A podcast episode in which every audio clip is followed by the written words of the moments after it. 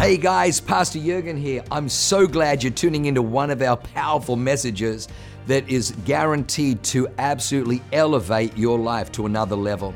At Awaken, we only want to preach fresh, real, powerful to help you grow stronger in your walk with God, develop your faith so you can take more territory. I'm praying that God blesses you and enriches your soul as you listen to this amazing word from God. God bless you.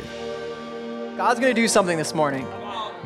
No, no, no. A lot of times we come in here and say, yeah, of course, God's going to do something. Yeah, I'll feel good, like He's doing something. I might notice it in a couple months, couple years, but sometimes God is actually doing something now. and it, it's, our, it's our responsibility to recognize it and to do something with it. And, and what I saw over us this morning, what God is doing, is I heard Him say that laughter is serious business in the kingdom.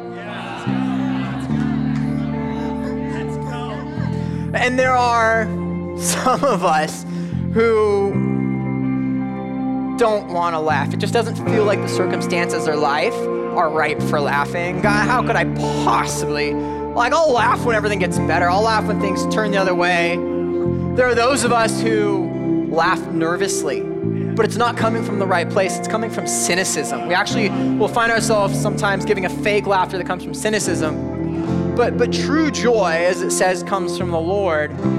But I don't know if you know this, that the root word for joy is faith recognized. If you actually take the word for joy in the Greek and you break it up, it's literally the words faith recognized. So when you begin to recognize the faith and the grace that's on your life, what can come out of that except for joy? And so when we laugh genuinely, we're laughing from a place of recognizing the grace that's on our life. Laughter is actually a weapon of victory in the kingdom. You guys with me on that? So, there are not just some, there are many of you in here who you've been going before God and you've been forlorn and you've been pressing in and crying out, and it's been painful. But I'm telling you this morning, I want you to press in again and I want you to find your joy, but you don't need to muster joy. If you can recognize God's grace over your life, joy comes out of it. And so, what I'd actually like to do is, I'm going to ask the band to go back into the chorus for stones in a second. And when you hear the words, I won't let the stones cry out, I want you to recognize the opportunity to come before God and say, Nevertheless, I'm not going to come before you, God, just please help me. I'm going to say, I, I let you put laughter back in my spirit. Do you realize you have to give permission to that? When we go through this song again, I want you, as you worship, to give God permission to bring laughter into your spirit and into your circumstance. And so, Ben, I'm going to have us pick up on the chorus of this because it's important and it's I just want to release something over you. So as the band's kicking up, just close your eyes. Close your eyes. Picture how you go before God and say, right now, God, I, I choose you. I choose laughter. It makes no sense, but your grace over my life is real. And so, right now, Holy Spirit, fill the room with your laughter as we go into this song won't let the stones cry out.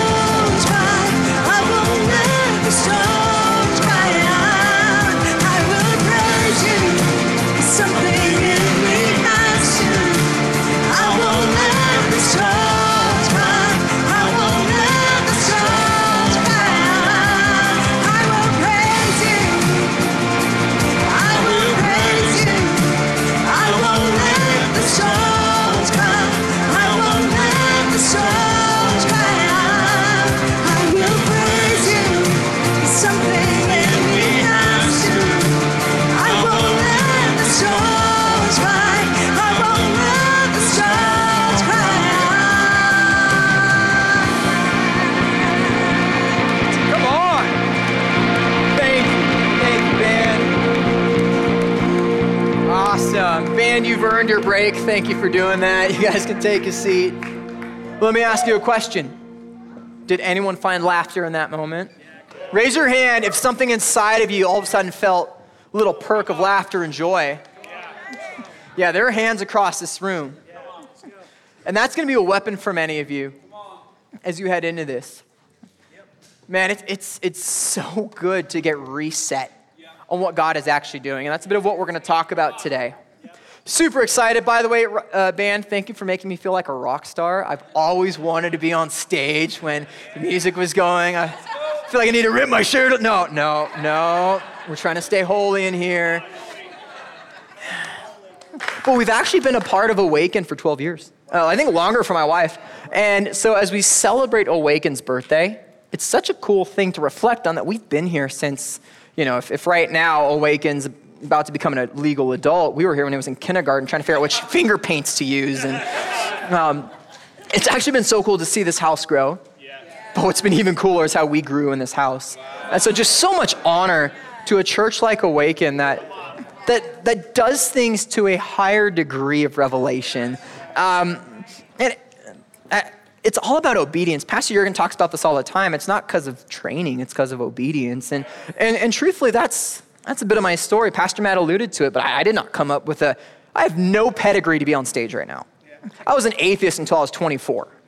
Never been to Bible school, never done any of the stuff. And here I am with a pastor title and preaching, and I still don't know why you guys did that to me, but still, apparently I have it. And, and it's so true what, what, how, how cool this church has been for me personally in, in so many ways. And I, I came in a wreck.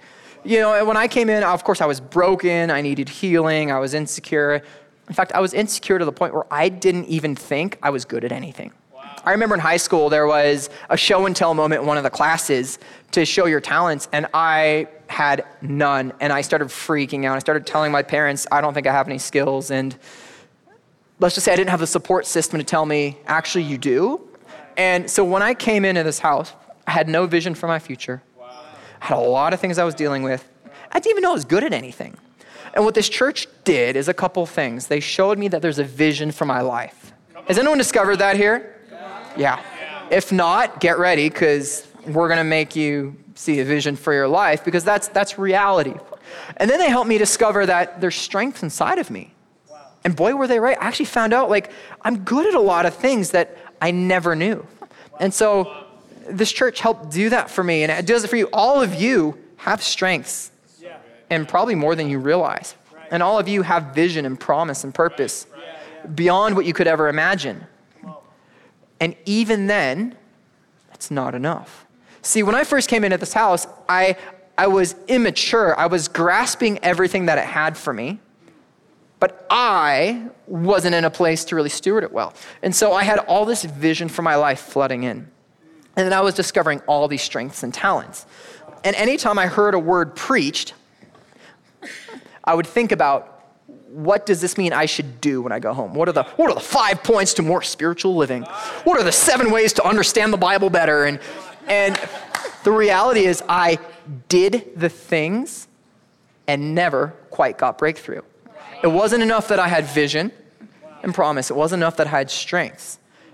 What, what attention is that that God would allow you to see glimpses of your future, to tell you how awesome you are, and still let you be in frustration? Anyone ever been there? Anyone ever feel like, but God, I know where I'm going. I know what I'm good at. Why am I living in frustration? Well, that was me. Because the reality was, I was thinking that my strengths that God revealed would be the pathway to the vision that God revealed, something's missing from that picture. God, partnership with the one who writes it for you. See, see, we all like to look at our stories and assume that we are the hero of our story.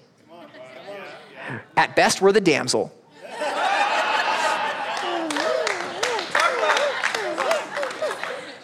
God is the hero of your story. It's best not to be the villain But truly, we are the co-laborer. If, if, you know, in the early days, you're the damsel, but it, you actually grow to be the sidekick. And the, be, the, best thing I could ever hope for is the sidekick of God. But he's the hero. So if I'm trying to use my strengths to uncover my future, I'm making myself the hero. And I have lived frustrated because of that. So I actually had to rewind a little bit and figure out why am I frustrated despite everything God has given me. And it has to do with a little something called the anointing. Everyone say it, anointing. anointing. Yeah, that's good. I love it. Okay, um, t- take a look at this. Is it Zechariah 4 6? Perfect.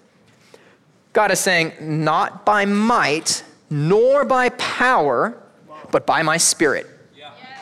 The reality is, we live in this tension where God gives us everything we think we would need to achieve promise, and yet it doesn't work. God, God loves tension.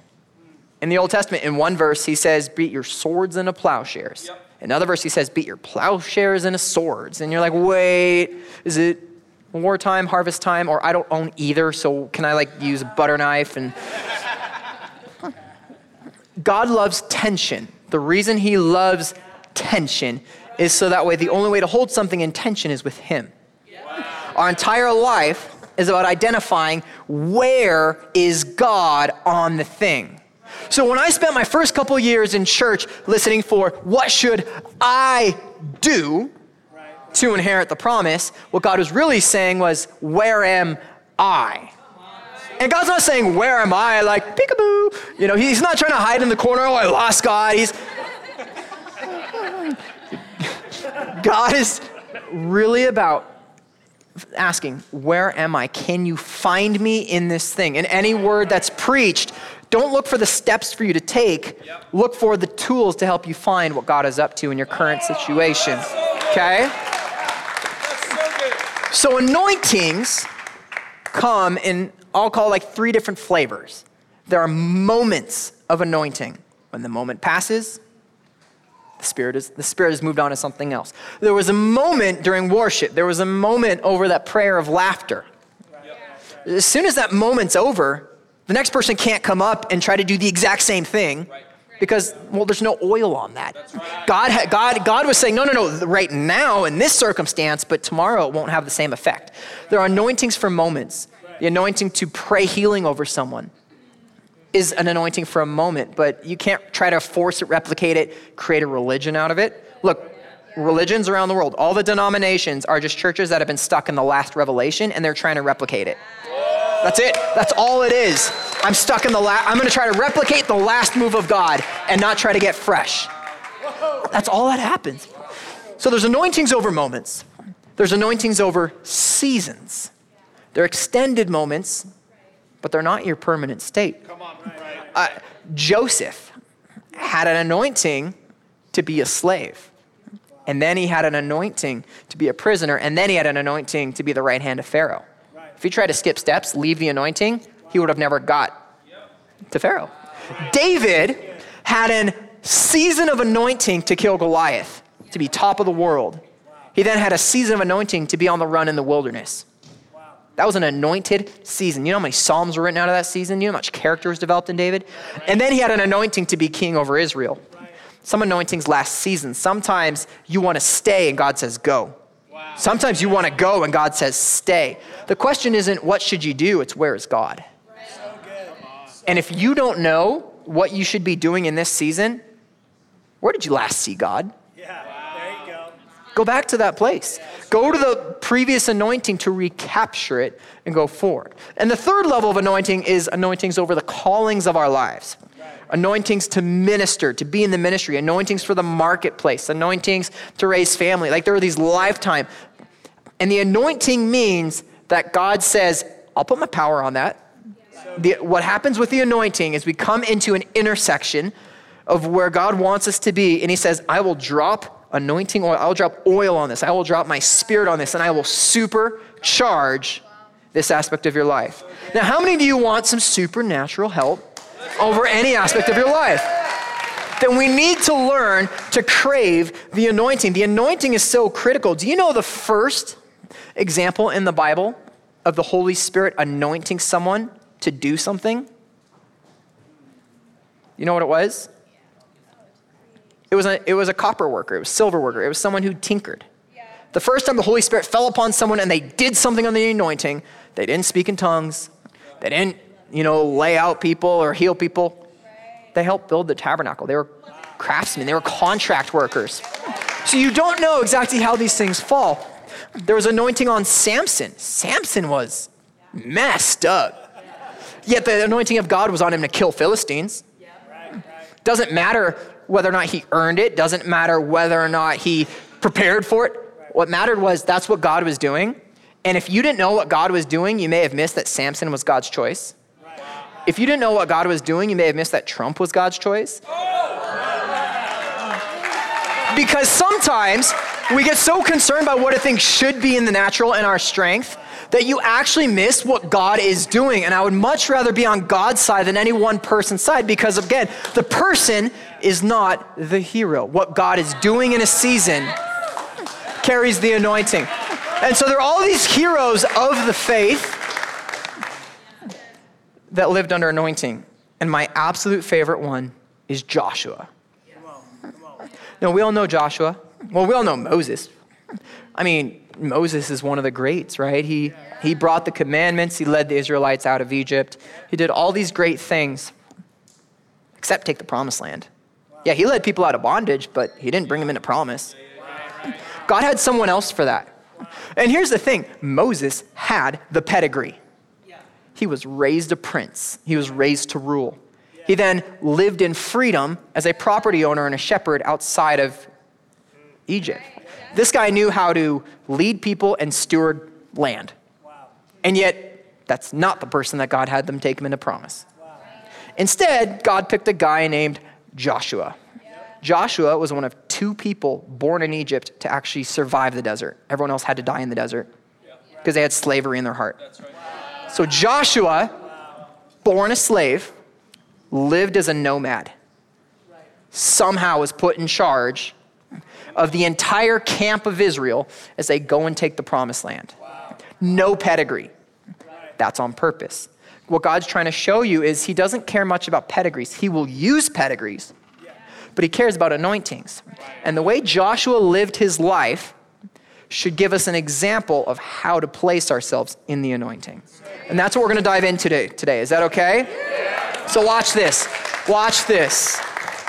Let's go to one of the first times we meet Joshua in Exodus 33 11.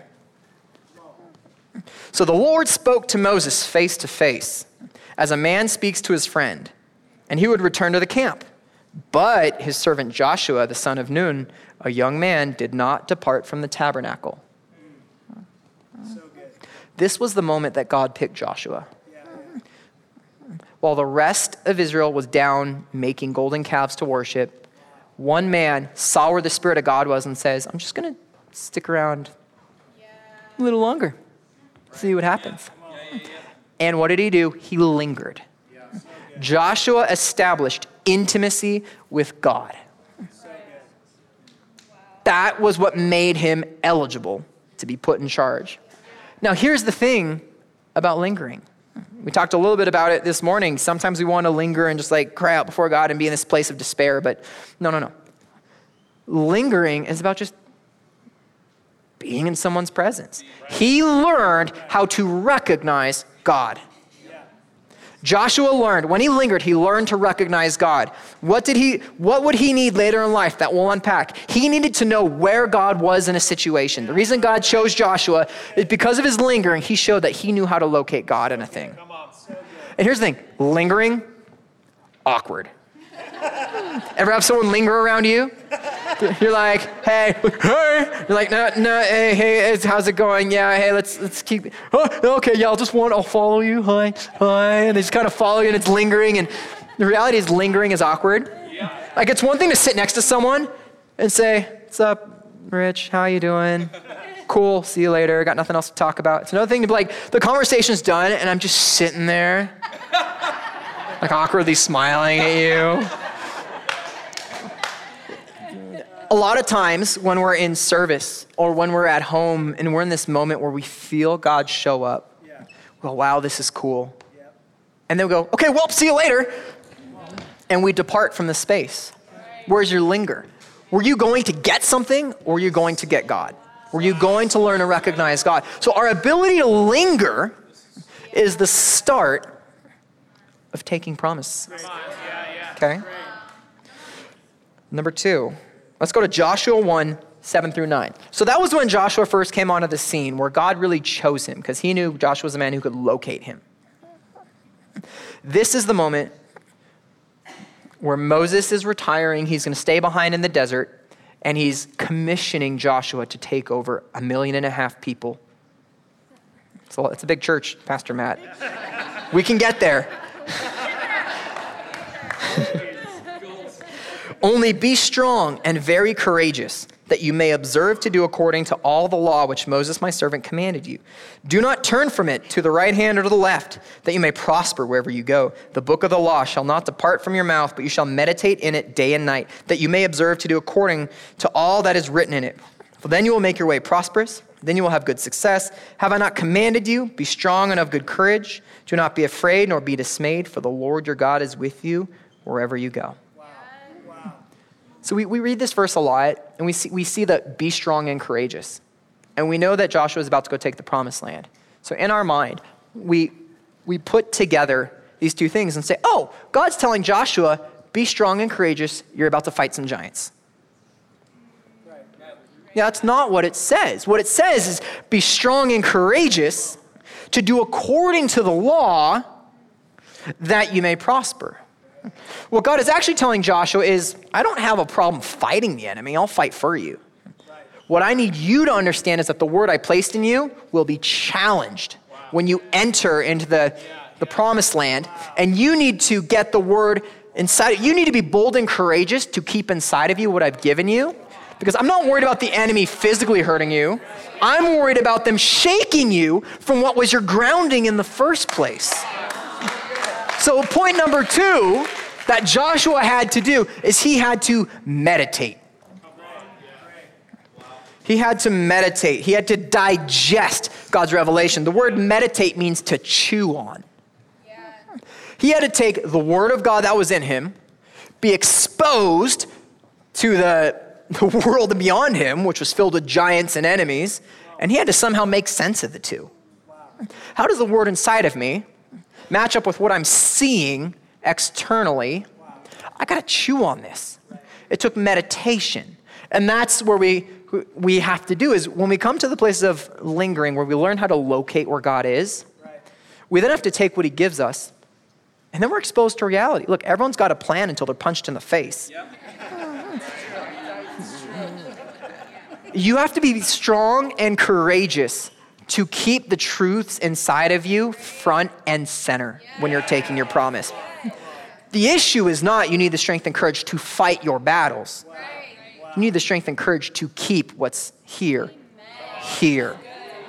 And that's what Joshua had to do.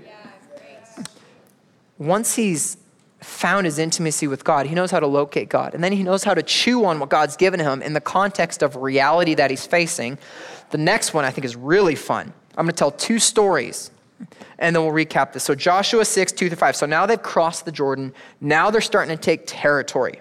And the Lord said to Joshua, See, I've given Jericho into your hand, its king and the mighty men of valor. You shall march around the city, all you men of war. You shall go around the city once. This you shall do six days. And seven priests shall bear seven trumpets of ram's horns before the ark. But the seventh day you shall march around the city seven times, and the priests shall blow their trumpets. It shall come to pass when they make a long blast with the ram's horn, and when you hear the sound of the trumpet, that all the people shall shout with a great shout. Then the wall of the city will fall down flat, and the people shall go up every man straight before him. Everyone loves the Jericho story, right? Has anyone ever actually marched around something seven times? Admit it. Thank you, Pastor Loren, for marching around Pastor Matt. That's what we needed. I assume he came crumbling down. Oh. yeah. Okay, so side note there are a lot of things that we read in the Old Testament that are symbolic that we turn into prophetic. So sometimes we see that's how it was done. We're like, oh, I'm going to do it that way.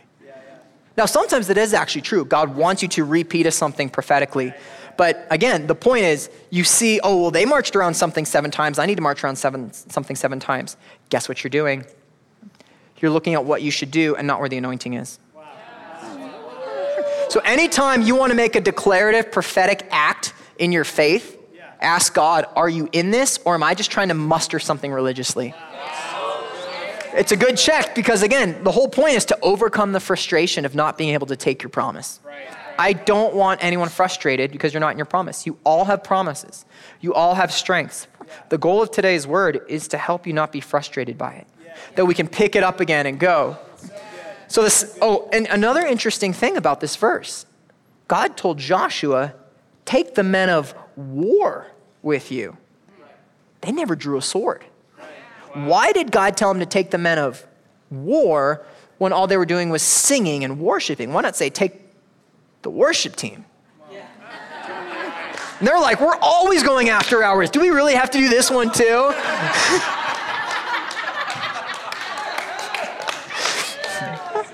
but why did God say, again, take the men of war? Because that was a sign to Joshua that, hey, I want to show you something. I want, I want you to bring your strength with you and watch as I don't require it.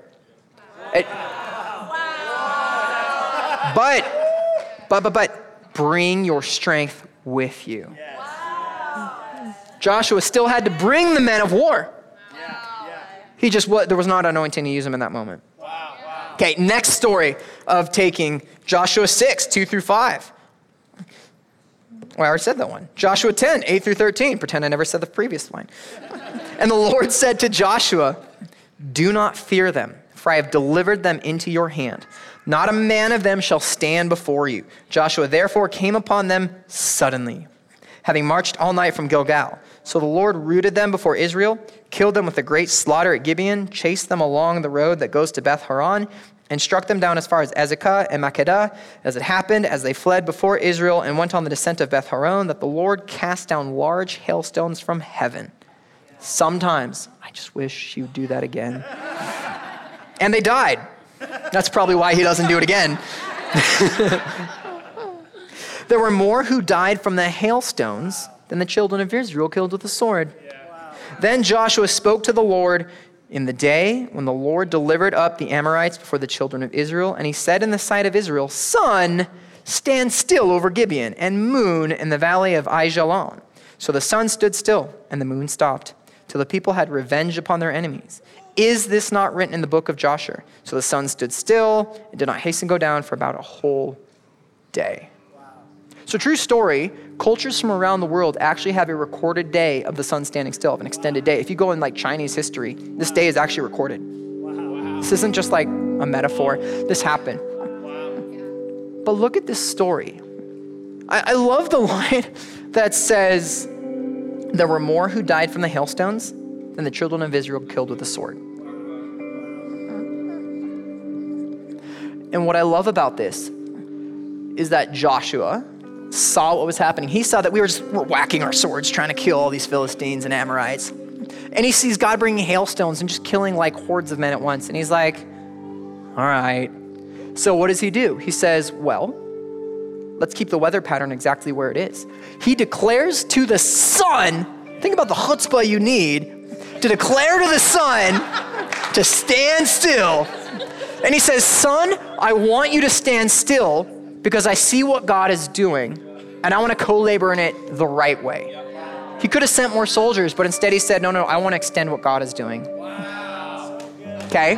The theme of this season of Joshua's life were the declarations. But the declarations that co labored with God. He declared, see, he lingered to know how to find God. He meditated to understand how to deal with what God told him in the reality of a broken world so that when it came time to declare, he knew what God was doing. And he declared in alignment. There's even that story where the angel comes before Joshua, and Joshua says, So, you for us? Or are you for them? And he goes, Nope. I'm for the Lord. And basically, he's implying, Who are you going to be for? Are you seeing what I'm doing? Joshua knew how to reposition his words towards what God was doing. Which brings us to the end of Joshua's life. He had taken the promised land. It was time for him to retire, for them to settle in the land of promise. And Joshua 24, 13 through 15 says, I have given you a land for which you did not labor, and cities which you did not build. And yet you dwell in them. You eat of the vineyards and olive groves which you did not plant. Now, therefore, fear the Lord, serve in sincerity and in truth, and put away the gods which your fathers served on the other side of the river and in Egypt. Serve the Lord. And if it seems evil to you to serve the Lord, choose for yourselves this day whom you will serve, whether the gods which your fathers served that were on the other side of the river, or the gods of the Amorites in whose land you dwell. But as for me and my house, we will serve the Lord.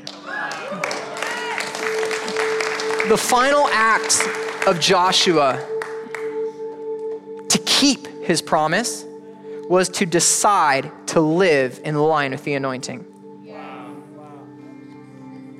He knew what got him into the land of promise. So he decided to live in the direction of where the anointing was. He knew when it was time to fight, and he knew when it was time to step back. He knew when it was time to declare, and he knew when it was time to be still what Joshua did to keep the anointing is he had to decide to align his life in the direction of where the anointing was.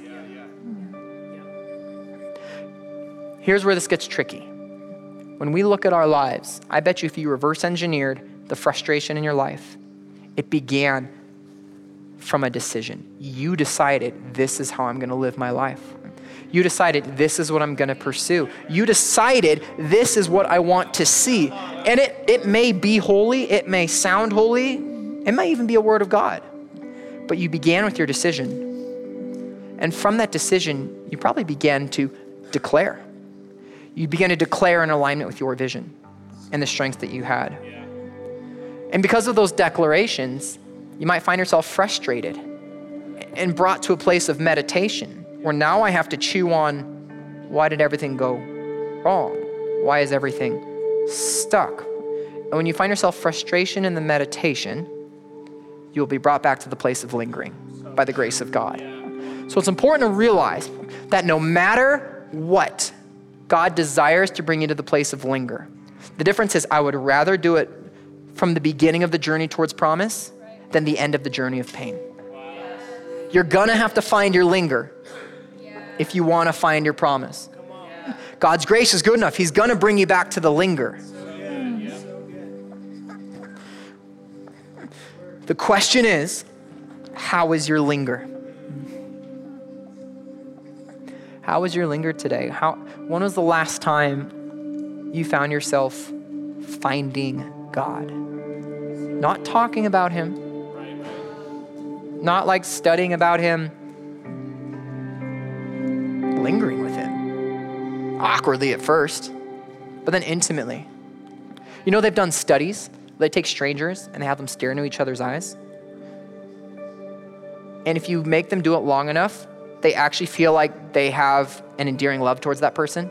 And they know nothing. They've never spoken a word. They don't know the person. But if you stare into someone's eyes long enough, you begin, your heart begins to attach to them. There's actually studies done demonstrate this. To linger with God that is what it takes. And it requires us to back off of our decisions, to choose to pursue the anointing. And everything I do in life, I have sought where is God in this? And because of that, following a journey like Joshua's, I've gotten breakthrough in my life like I could never, ever have earned on my own. There's a potency in it but there's an awkwardness. The question is are you in a place today where you'd be willing to give lingering another shot? No matter which direction you're coming from, can you find your linger? So, as we close out the service, there's a couple things I want to do. The first is I don't want you to do blind staring into eyes with God, right? You don't have to do the awkward. It helps to know who you're lingering with. You are lingering with the God of all our Savior who brings us out of brokenness into the promise of heaven, but also into the promises of this life. It's so much easier if you know Him. So I want everyone to close your eyes right now. If you don't know the God with whom we linger, if you've never given yourself over to linger with Him, if you've never told Him, I want what you have for me, this is where it starts. So I want to ask right now, with everyone's eyes closed, if this morning you have never given yourself over to God, or you've just been so far away that it feels unreal, this is your chance to tell God, I choose you again, or I choose you for the first time. So if that's you, I just want you to slip up your hand. Just raise your hand in the air and just let God know, I'm choosing you this morning. I actually want to give my life over to you. So if that's you in this room, saying, God, I, I haven't known you, or I haven't known you well, or I haven't known you recently, and I want to come back to that. Will you raise your hand? That we can pray for you. Come on. Come on.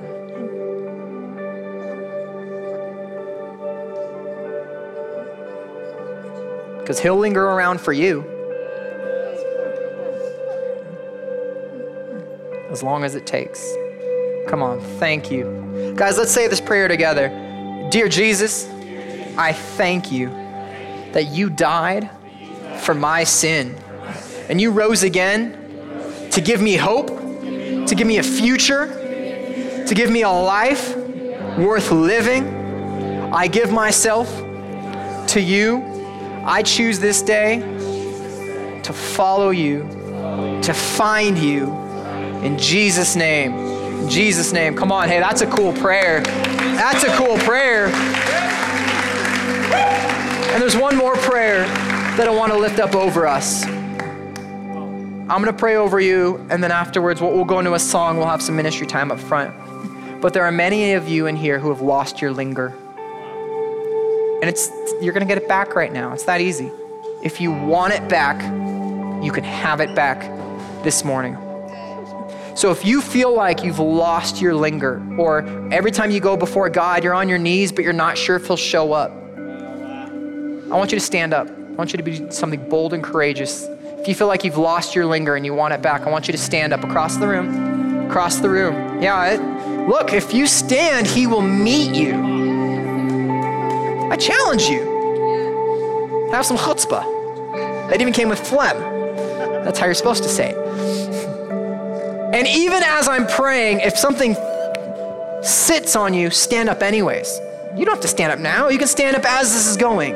But we're going to pray right now that the linger of God, that you find him. My prayer right now is that you find him silently. You don't need to pray in tongues. You don't need to pray out loud. You don't need to war- warfare in your mind. I just want you to look for him. He's here. So, Father, right now, I release your spirit over this room. I thank you that your presence is here.